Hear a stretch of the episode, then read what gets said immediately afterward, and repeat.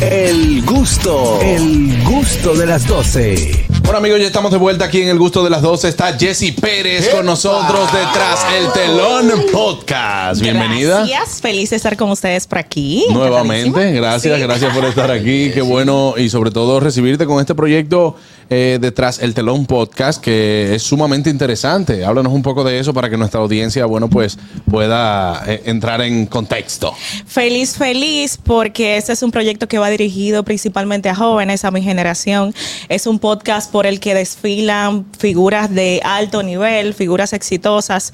Eh, ¿Y por qué está Oye, dirigido Carraquillo a también hay que invitarlo. Ah, pero por supuesto, En claro algún que momento sí. no todas, no todas pueden ser de que, alto nivel y Eh, cosas. no, pero, pero, pero por favor, Ay, es una eminencia. Ese carrasco. Ah, ese carro.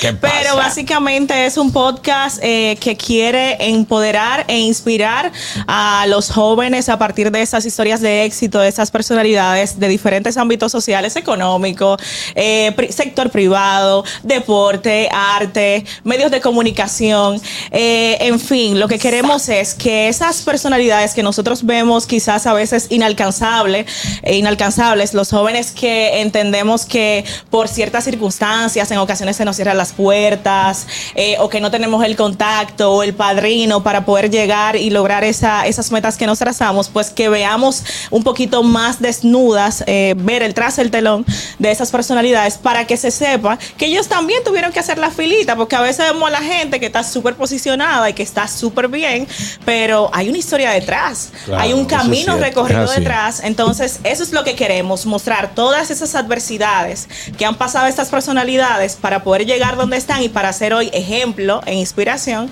y que se constituyan entonces eh, en esa motivación para que nosotros vayamos tras ese objetivo sin limitarnos. Fíjate algo que na- nadie critica el para atrás. No. Nadie lo critica. O sea, ¿Cómo na- así? Nadie critica en la forma como tú te desarrollaste o creciste. Simplemente te, que te critican o, o señalan Dependiendo. dónde estás. Mira, Sí, Cardi B la critican muchísimo porque ella era stripper. Claro. Y a la insuperable también.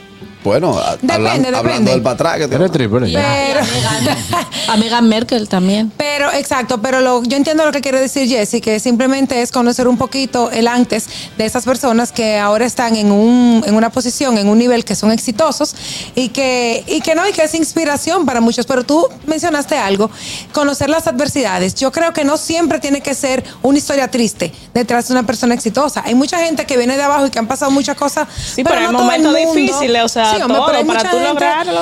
hay mucha gente que también lo que ha hecho, que ha estudiado, que se ha fajado, que, que se ha, qué sé yo, Formado. capacitado, exactamente, y que finalmente también tiene, tienen éxito. Porque Lo que pasa es que a mí también- me pique eso, que todo- mucha gente quiere siempre tener una historia triste. No.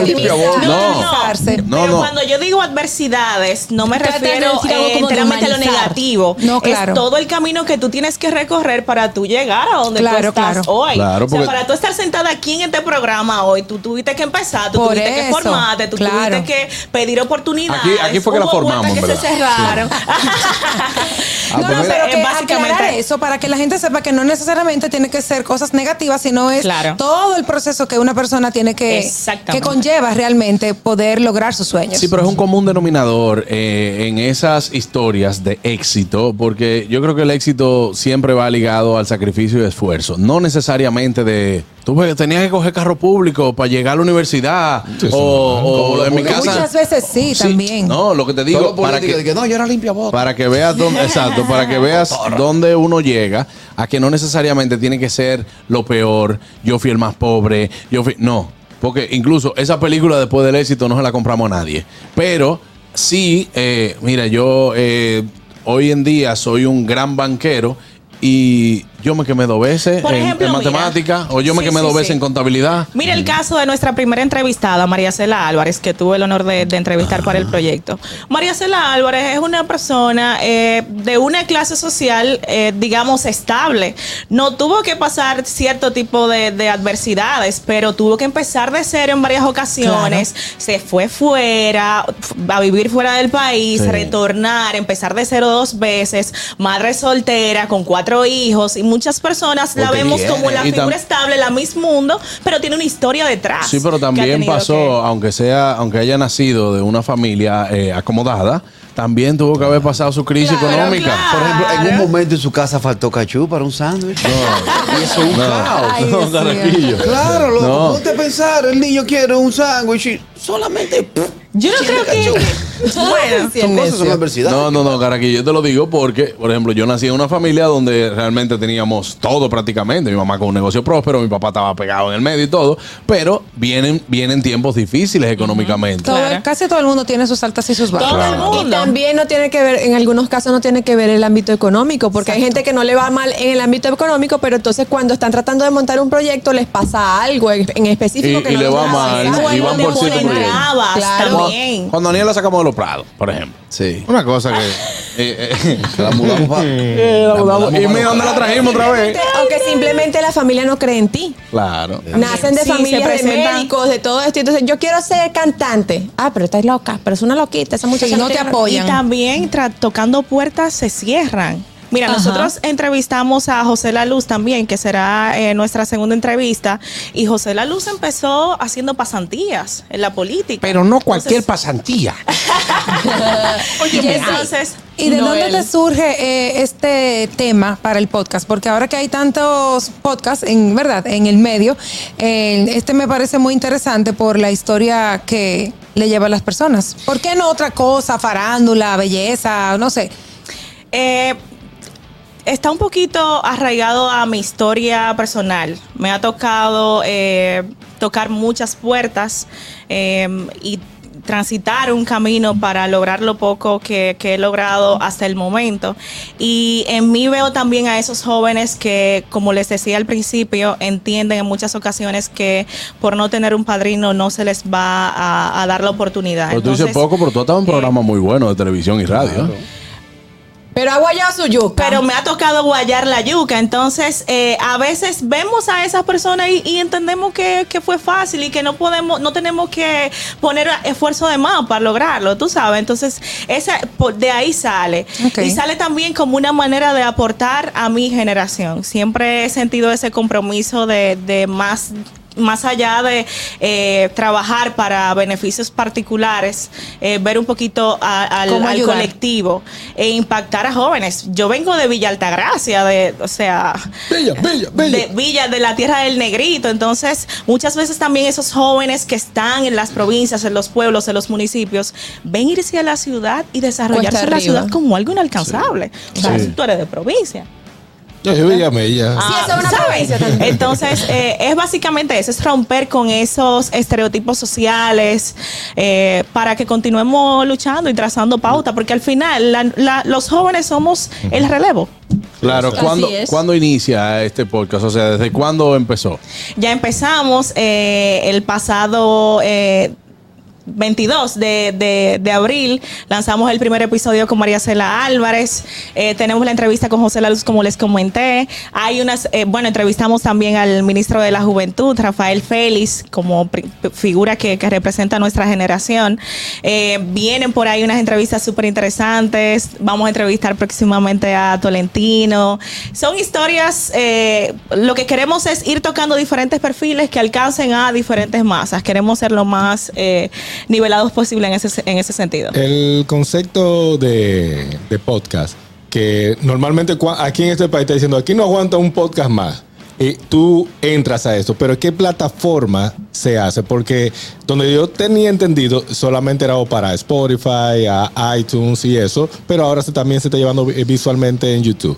En el caso de ustedes, ¿dónde está en qué plataforma? Nosotros estamos en YouTube y en Spotify eh, y las, las demás redes sociales, Instagram, TikTok. Estamos produciendo contenido para cada red social. En TikTok van a poder ver un contenido más relajado, los invitados en otra faceta. En Instagram quizás cortes que conecten un poquito más con nuestra generación. Y algo interesante también es que... eh, Además de estar dirigidos a jóvenes con estos entrevistados que tienen otro tipo de seguidores eh, que quizás no van a ir a ver la entrevista por eh, lo que representa su historia, sino más bien porque quieren conocer qué piensan sobre la actualidad, eh, de la agenda nacional. A María Cela le hablamos de justicia, le hablamos de corrupción, hablamos de Así pareja. le gusta a ella, así le gusta. ¿Sabes? Entonces, al final, lo que queremos es captar eh, en la mayor cantidad de público posible porque se está poniendo mucho esfuerzo en en producir un material de calidad, eh, visualmente también con un concepto muy claro. Dura como tres horas el episodio de María Cela. mira, Estos tigres están pasados. Los tigres preguntando que si María Cela te dejó hablar en tu programa. No, no, no, no. Sí, sí, sí, fue una conversación muy interesante. No, yo me imagino. Vamos a tomar llamadas. Está con nosotros Jessy Pérez de Ta- eh, Tras el Telón Podcast. Buenas.